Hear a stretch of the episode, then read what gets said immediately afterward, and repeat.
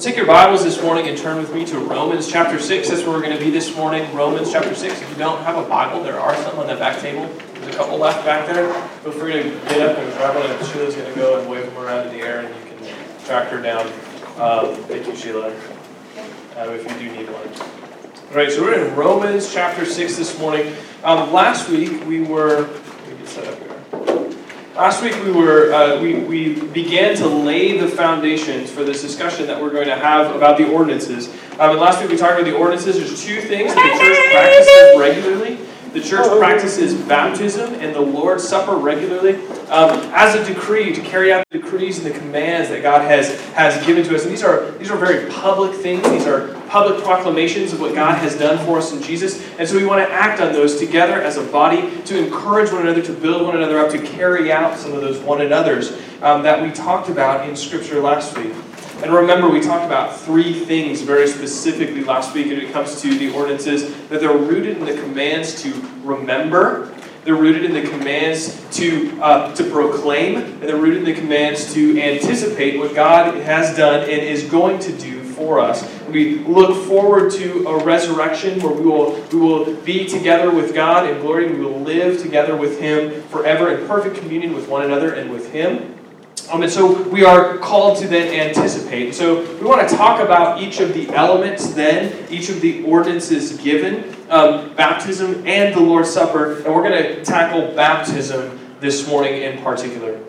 Remember, we want to, in light of all of these things, so as we're discussing the ordinance in particular, we want to keep the mission of the church in front of us too. This is the rubric, this is the filter that we want to be running everything through. Jesus, in his last uh, days, right before he ascended into heaven, gave to his disciples a very clear mission. He gave to his disciples a very clear mission to go and make disciples of all nations. He said to baptize them, which we're going to get to baptism this morning, baptize them in the name of the Father, and the Son, and the Holy Spirit, this Trinitarian act Father, Son, and Spirit. And then he said to teach them and teach them all that I have commanded you. Teach them to observe all that I have commanded you. Um, and then he said, I am with you even till the end of the age to, to round that out. And then he ascended into heaven. Those are the last few verses in Matthew's gospel.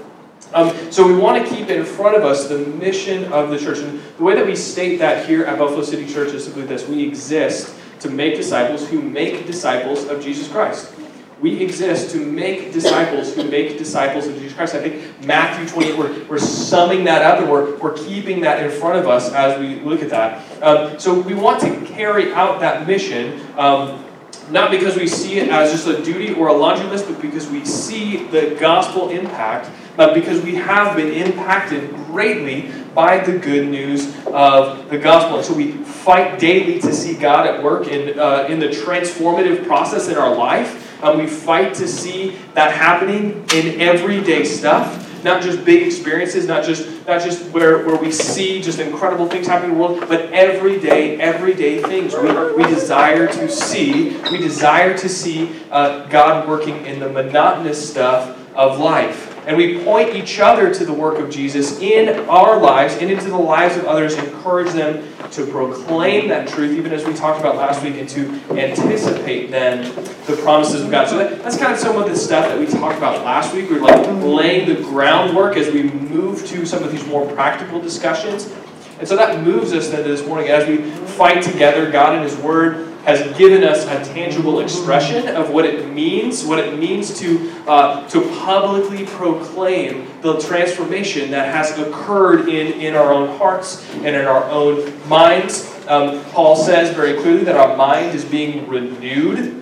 Um, and so that's part of this process. And a particular command, uh, this particular command in general, we're talking about baptism specifically, is a painted portrait for us um, of that transformative work.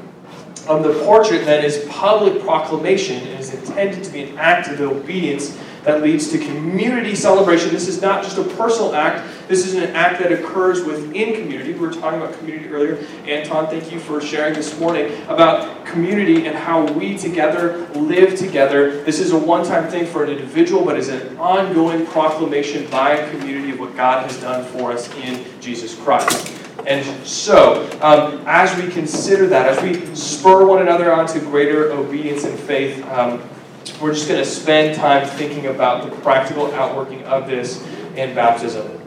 Um, let me offer a, a brief disclaimer. I've done this a couple of times, and I want to keep this in front of us. This is a place where we get to have open discussion. So I know that there are many of us here who come from different backgrounds when it comes to baptism. That's okay. We want to have an open conversation about what baptism. What I'm going to provide for you this morning is, is Buffalo City Church's official position on baptism, but that does not mean that if you hold to a different view, you're unwelcome here. That means that we want to have a conversation about it. We want to talk about it. We want to see what the biblical data says, and we want to talk through what it looks like. Absolutely, by all means, I'm available. Mark is available. Any one of our elders is available. No, well, I'm going to show the video and in, in during the sermon. Yep, got it. Thank you.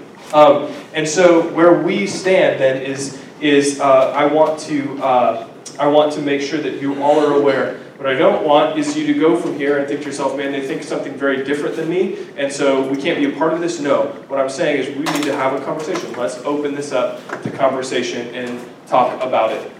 Um, yeah, there's no there's no coercion, there's no expectation here. I'm going to provide what I believe is the biblical portrait out of this out of this uh, out of this passage this morning, and we're going to talk about it together um, in community as well.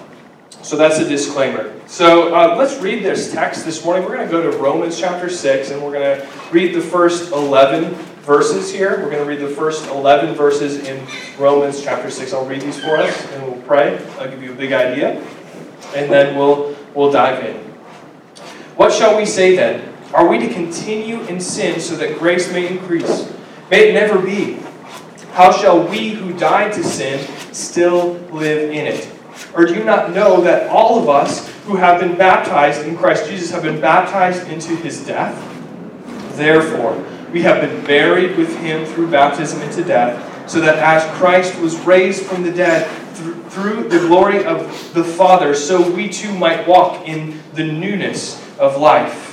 For if we have been become united with him in the likeness of his death, certainly we shall also be in the likeness of his resurrection. Knowing this, that our old self was crucified with him, in order that our body of sin might be done away with, so that we would no longer be slaves to sin, for he who has died is freed from sin. Now, if we have died with Christ, we believe that we shall also live with him, knowing that Christ, having been raised from the dead, is never to die again. Death no longer is master over him. For the death that he died, he died to sin once for all, but to life that he lived, but the life that he lives, he lives to God. Even so, consider yourselves to be dead to sin but alive to God in Christ Jesus. Let's pray. Lord God, we thank you this morning that we can come to your word. We can see what it says. We can open up this, this, uh, this can of worms and digest it and talk about it. That sounded really gross. Um, but Lord, I just pray that we would look at this text this morning and, and see what you have to um, what you have to say to us this morning.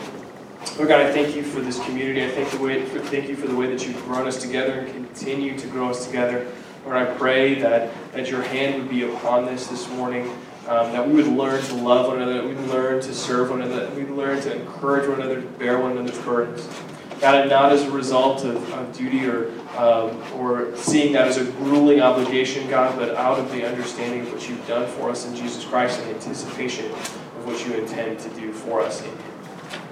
So, God, thank you. We praise you. We're here to exalt the name of Jesus. It's in His name that we pray this morning. Amen. Okay.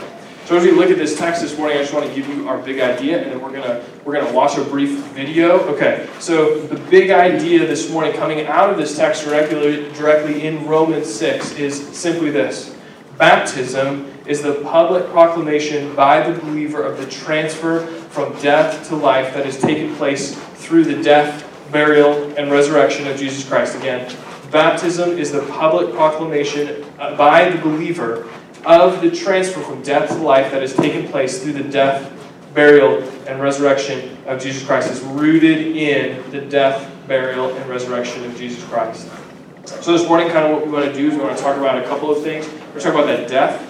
We're talking about the life. What, what is that death and what does that mean? What is Paul portraying for us in that. And then the life, what is the life that Paul is, is talking about here in Romans 6? And then we want to talk about finally that, that practical portrait of what baptism is for us in, in communicating what those things are. So I'm going to have you uh, turn your attention to the screen, so if you go ahead and play that video, and we'll talk about it for a second after that.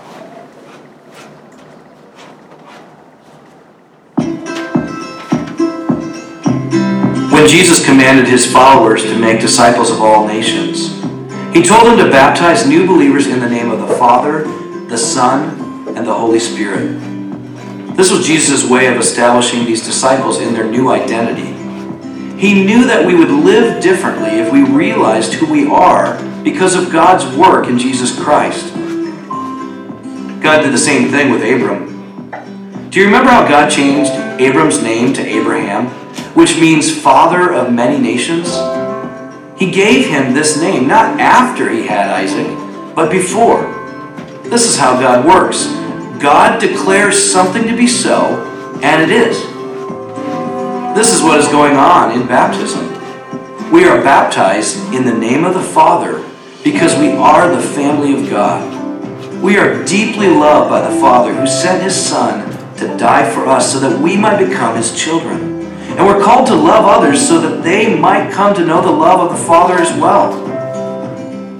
We're also baptized in the name of the Son because we are servants of the King, sent to serve the least of these as he served us. As a result, those we serve as the hands and feet of Jesus in the world experience the kingdom of God breaking in through everyday servants, showing them what the kingdom of God looks like. And we are baptized in the name of the Holy Spirit because we, just like Jesus was, are God's Spirit empowered missionaries sent to proclaim the good news of the gospel to the world so that others might come to know Jesus and in turn would also become disciples who make disciples of Jesus. This is how it works. Whatever God does to us, He also intends to do through us. So you see that important element. We've talked about that a lot. We've talked about that several times. What, what God has done to us, He now intends to do through us. And that's kind of the big takeaway, even from that video, is to understand that God, even as He's worked in us and, and as we remember and as we anticipate, we also proclaim what God has done and what we anticipate that God will do for us in the future. So, so I hope that you caught that in the video. Baptism, then, is the proclamation of our participation in the death, the burial, and the resurrection of Jesus Christ. And we're like, what does that look like? That, that sounds like very physical. Like we believe in a historical death, burial, and resurrection of Jesus Christ.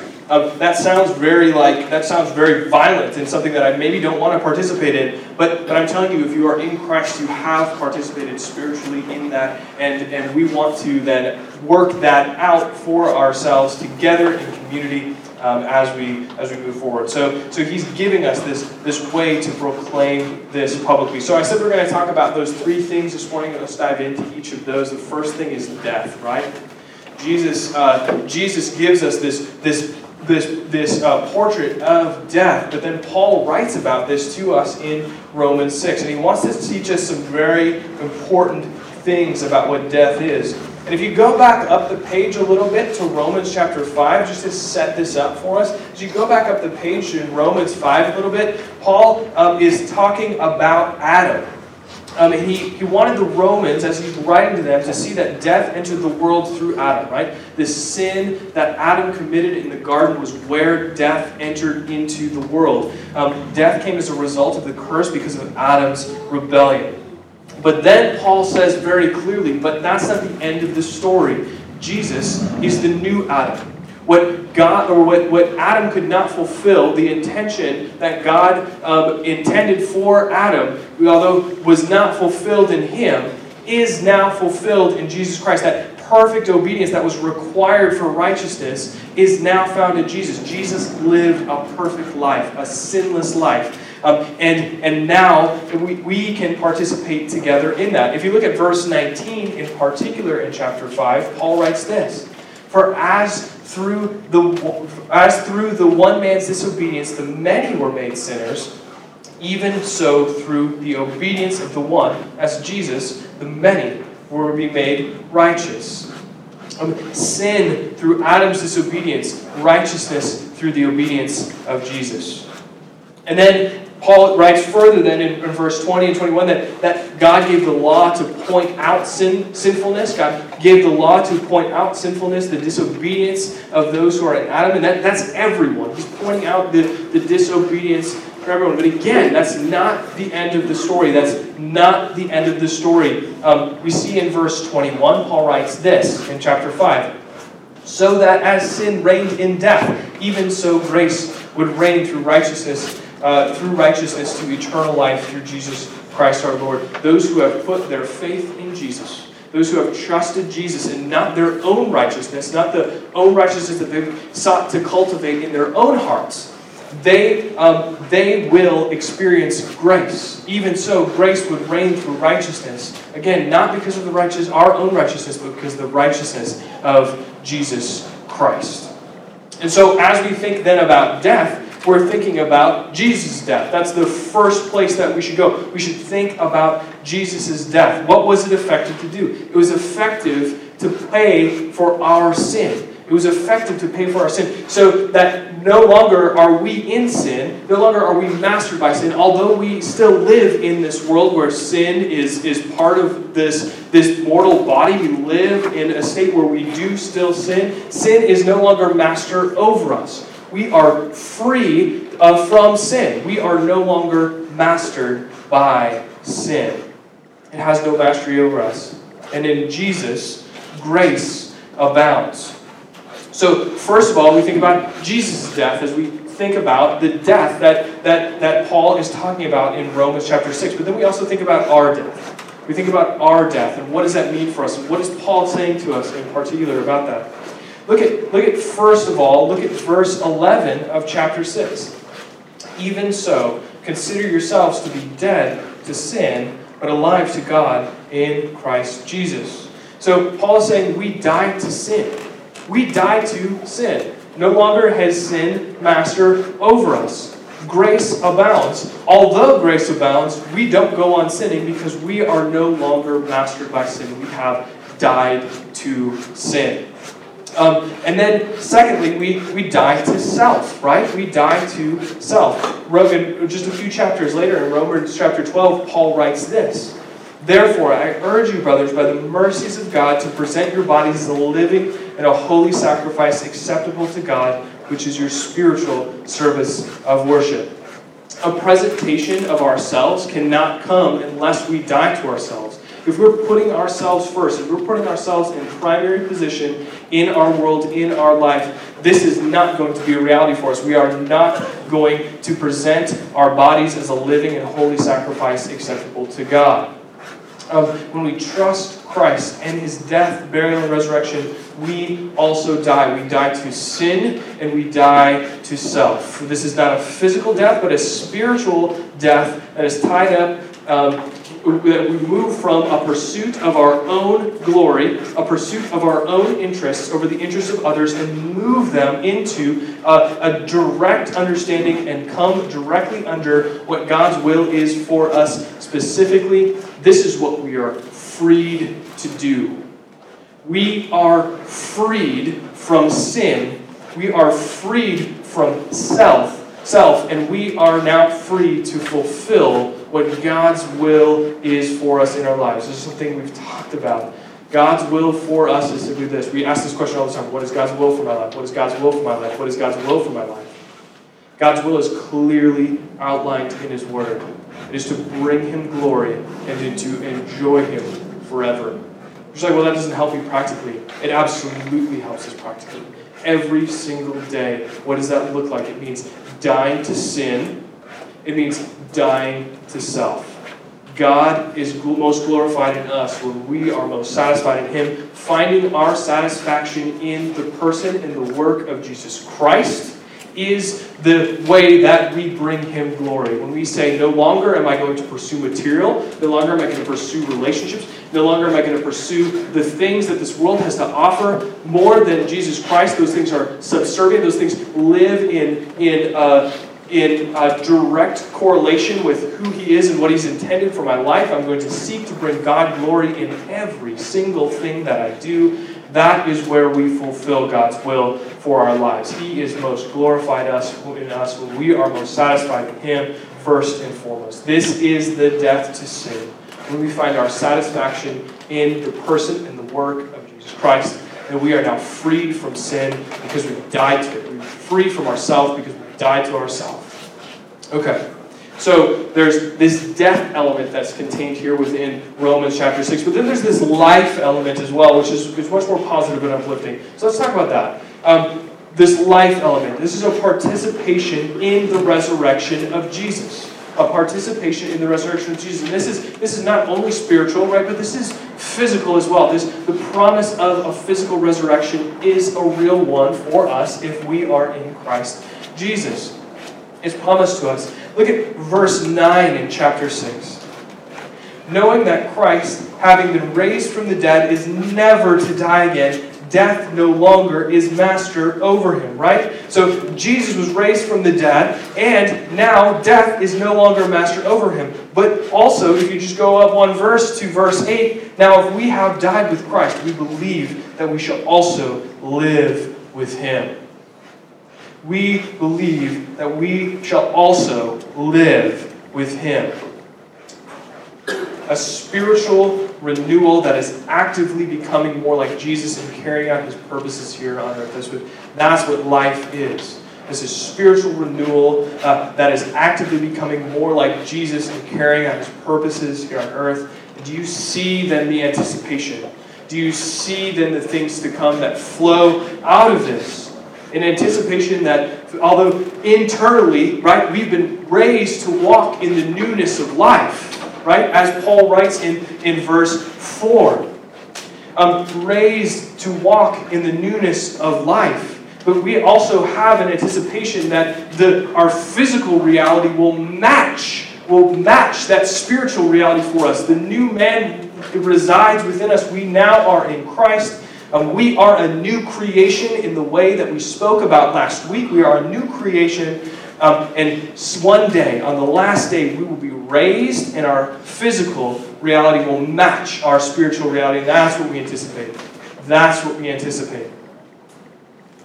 This anticipation that we will experience an eternity, a physical eternity, spent in the presence of God.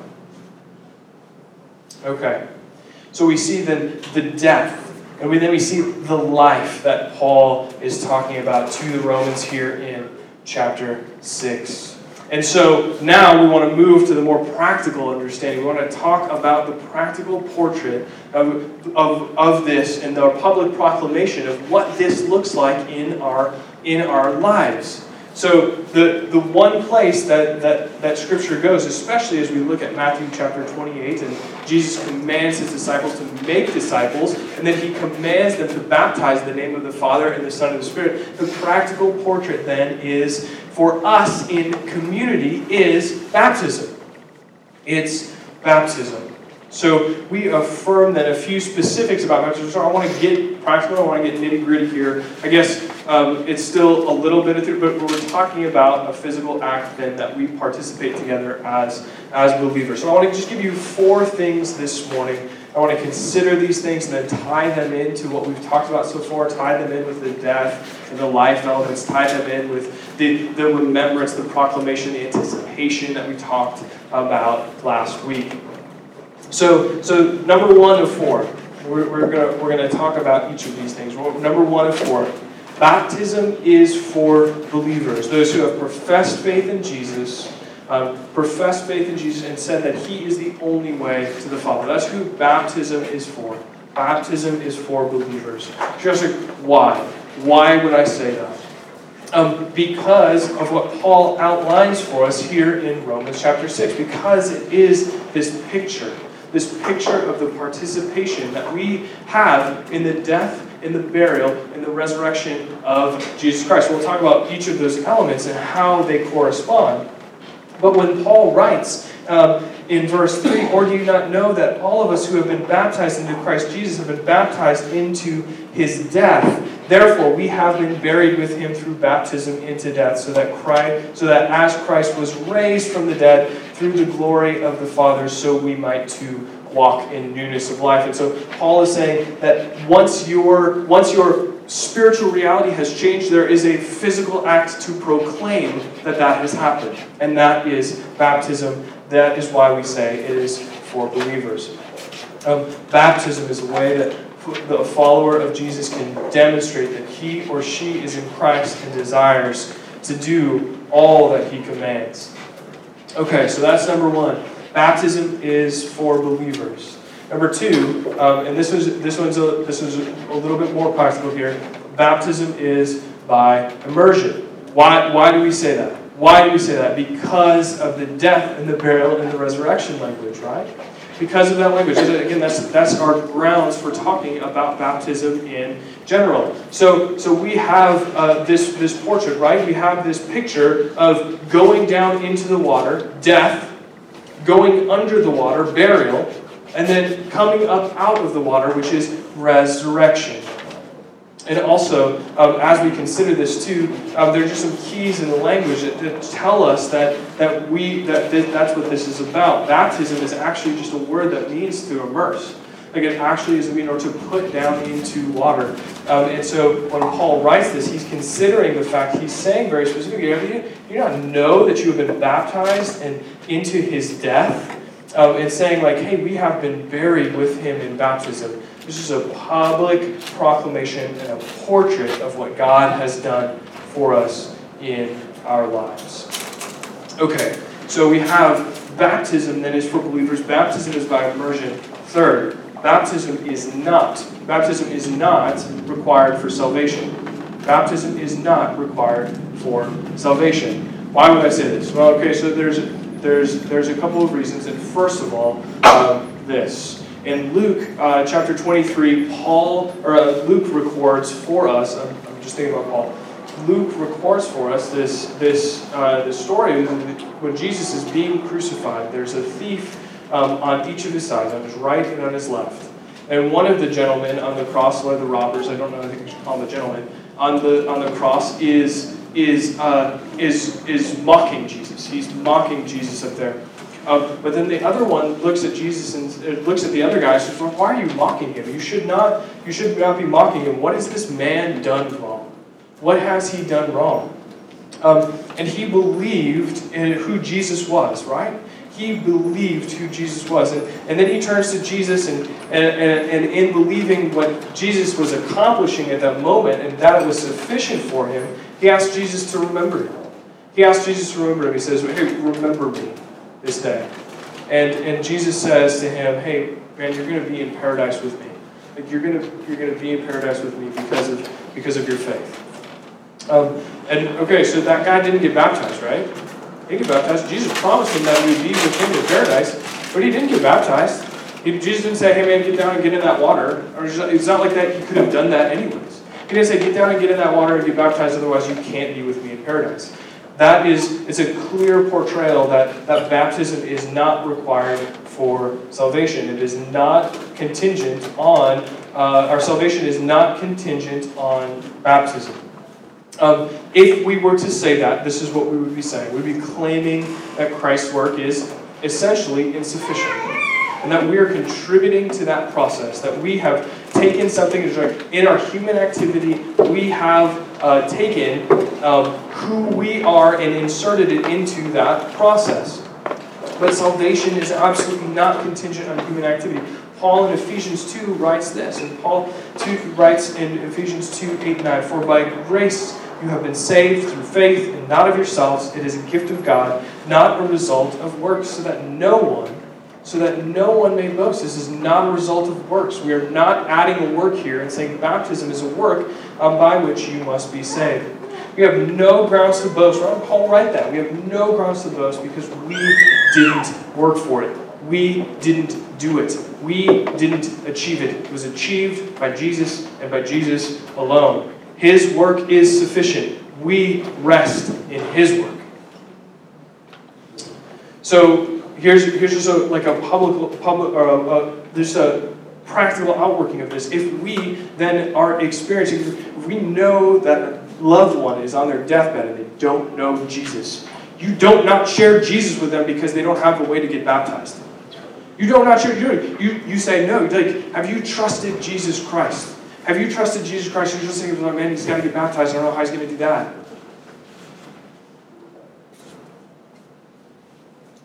We absolutely share Jesus. as Part of the disciple making process is baptism.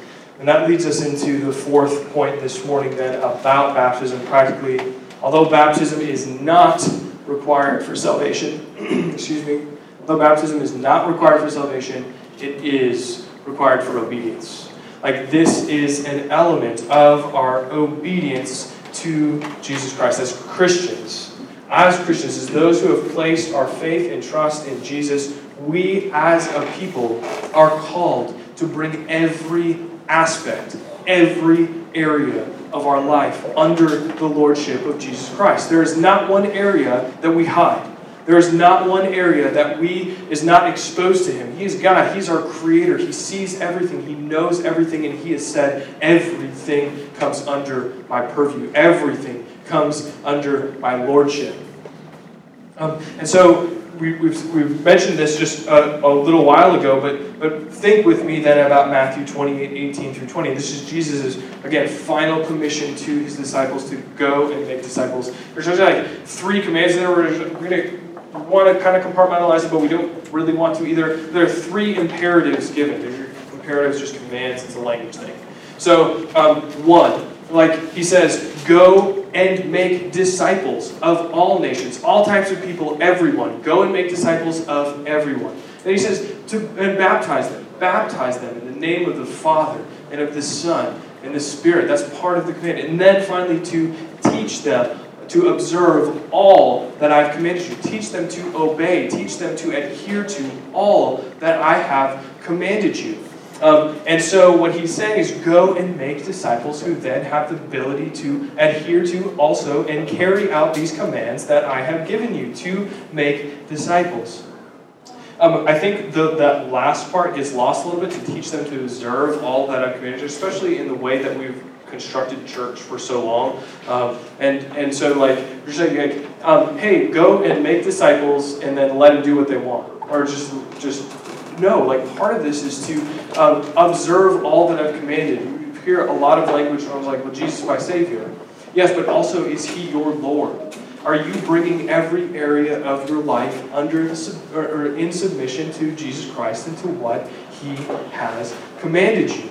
and so, as we look at baptism, that it's not required for salvation, but it is required for obedience because it's explicitly commanded to believers to participate in, um, together in community. Um, he commands the disciples to observe all that he commands, and he says very specifically, John records Jesus saying this: "If you love me, you obey my commands." This is a this is this is submission. This is this is coming out and adhering to commands out of love. We're not doing this because, again, because it's a laundry list or because we're obligated, because we, we find just duty in it. We don't, we don't begrudgingly strap on our, our, our loafers and come to church on Sunday morning because it's the thing to do. What we do is we recognize that we love to do what God has commanded.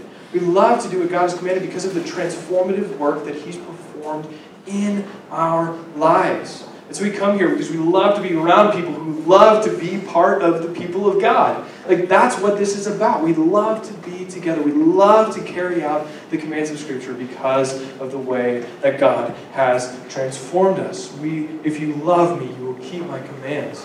this is not if, if, if you fear me, if you if you feel anger towards me, like you will keep my commands. If you feel like I'm punishing you, like you will keep my commands. This is not what this is saying. It's saying if you love me, you will keep my commands. And I have given you everything. I have taken you and freed you from sin, from death, from the world. And I have given you a way to spend eternity with me, in commune with me, in perfect relationship with me and with others is what God tells us. This is the gospel. This is the good news that we have in Jesus Christ.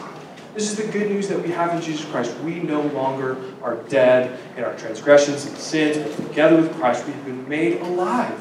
We have been made alive in Jesus Christ. And so this is this is part of what we're talking about this morning when it comes to baptism, that, that this public portrait of this, um, this death, this burial, and this resurrection coming up out of the water is proclaiming that to our community and to the world.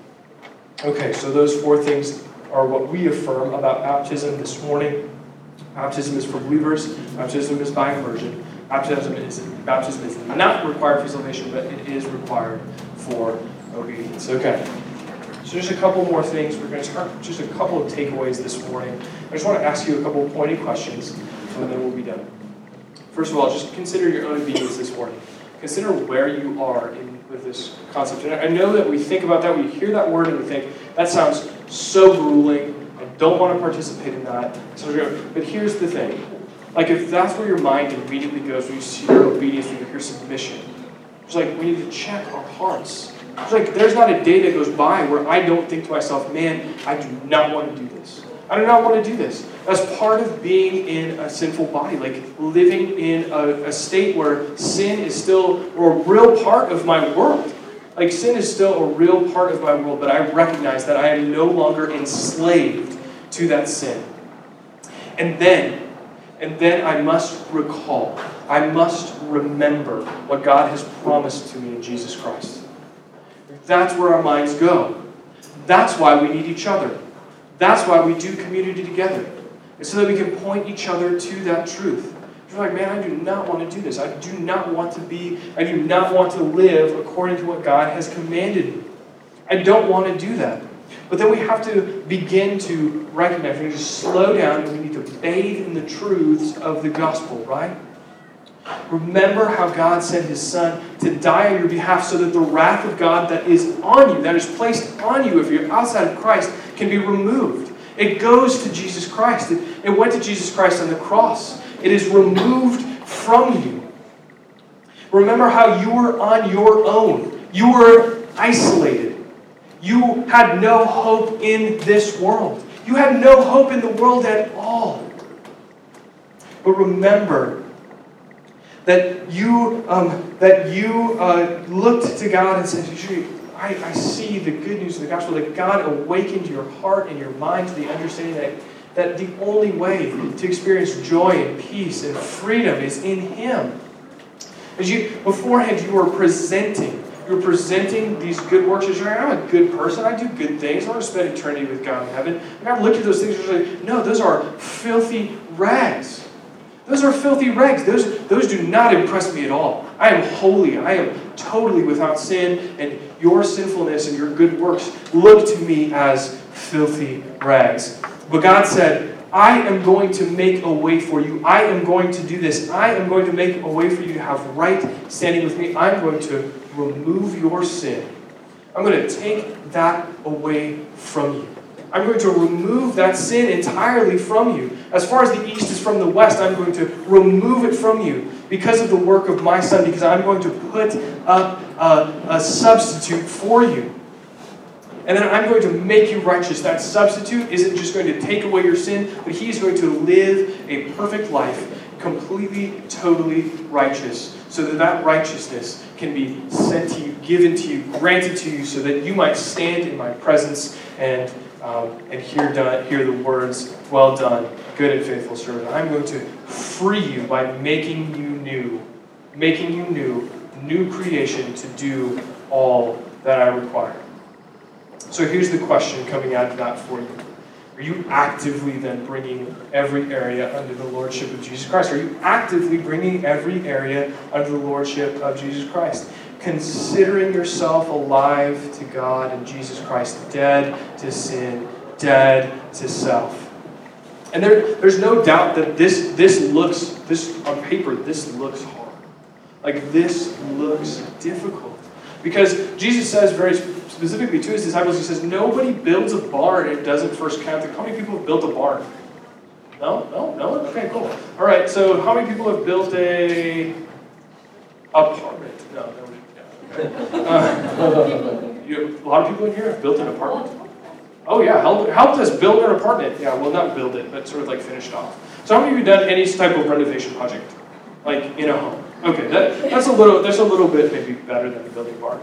So which one of you looks at that item and says to yourself, like, which like, I have this task, which one of you says, um, hey, look at this task and how much is this going to cost me?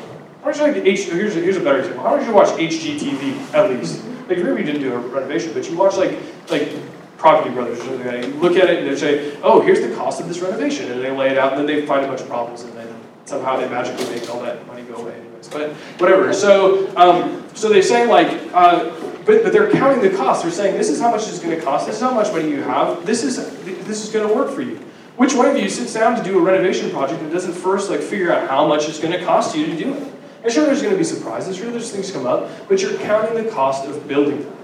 That's what Jesus is saying then to his disciples. He's saying, There's a lot of difficult things here that I've given you, but which one of you is saying to yourself, Look at all of these costly things that I'm requiring of you, in your daily life, and look at the flip side. Look at the flip side. The flip side is spending an eternity um, spent separated from me with the wrath of God on you. Like, do you, do you see the difference? Do you see that the cost is far greater to, to, than, than, to, than to give up your sin and give up yourself in this life? The, the cost is far greater than to, to not do that. And so he says, No one builds a barn without first counting the cost. And he says, Here are the things to love God with our whole being, to love our neighbor and pursue their own flourishing, not just get out of their way, not just to build a fence so we don't see them, but to pursue their own flourishing. To rejoice in the face of suffering. God has called us time and time again in Scripture to rejoice in the face of suffering, not to pursue our own comfort, but to say, God is transforming me into transforming me into the image of Jesus Christ. To love our enemies. Which one of us this week got up and said, These people are the people that are on my list, but I'm going to love them? Which one of you got, got, got up this week and said that? To steward our resources well. Which one of you said, How can I glorify God with my money today? Which one of you got up this week and said, I'm going to give to the poor this week? These are the things that God is commanding us to do in Jesus Christ. But, but, um, He calls us to this radical living. And in that final commission in Matthew 28, um, we hear lots of times, we leave out that, that, that phrase about teaching them to observe all that I command. But the fact of the matter is this discipleship requires radical obedience. Discipleship requires radical obedience and doesn't just recommend it. The good news is this. Okay, so this is the good news. Because of the required, the required radical obedience, you think to yourself, man, that sounds so weighty. But the good news is this. God has given us the Spirit of Christ. If you are in Christ, God has given you the Spirit of Christ to empower you to carry out each of these commands that He has given. It's not possible to keep these commands without the indwelling Spirit of Christ. He's transforming you into the image of Christ. And even better news than that, although your sinfulness wages war against the transformative process that's happening, the forging of the new creation that's going on inside of you, even though your sinfulness wages war against this and you're incapable, you're incapable of doing what God has required of you, there is one who did it. It's Jesus Christ. That's who we look to we look to Jesus Christ, His work, not our work. Christ has accomplished all that we cannot. He was sinless and completely obedient, and we rest in His merit and not our own. And not our own. So, to bring this home, then, baptism. We just got to get away from this. What, what does baptism look like? What does it have to do with it? It's an act of obedience that's practically carried out in our world, right? So, practically, then, as you're thinking through this, whether you have been baptized or not, um, you've been baptized in a different tradition, maybe you just need to keep processing this idea. It took me a long time to get through this. Um, it's okay, there's grace to work through the understanding of what baptism means for us. Um, just look at and consider the call to remember and proclaim and anticipate what God has done for us, remembering the death, the burial, and the resurrection, the practical portrait of going down into, going under, and coming out of the water, and, and then clearly proclaiming, where we talk about the verbal proclamation that's required um, of God's people, clearly proclaim that you are radically following Jesus into death, burial, and resurrection, and a public acknowledging of what God has accomplished. And then, uh, which leads then to this anticipation of the coming up out of the grave and a joyful future, a glorious future uh, that we as people um, are unable, incapable of achieving on ourselves. This peace filled, joyful, uninhibited, eternal communion with God, relationship with Him, the way that He intended it in the garden. So if you're feeling compelled this morning, we're going to talk about this more again. Totally available. If you're feeling compelled, if you're thinking to yourself, you want to be baptized, I don't, I don't know what that looks like, come talk to us. We'd hope to do some kind of baptismal service in September, October. I know that it gets cold outside, so we'll probably do it inside. Um, but if you, if your, if your heart is stirred, at least even to just talk about this a little bit more, come talk to me. Um, we'd love to, to have a conversation with you about it. So let me pray for us, and then we'll finish up.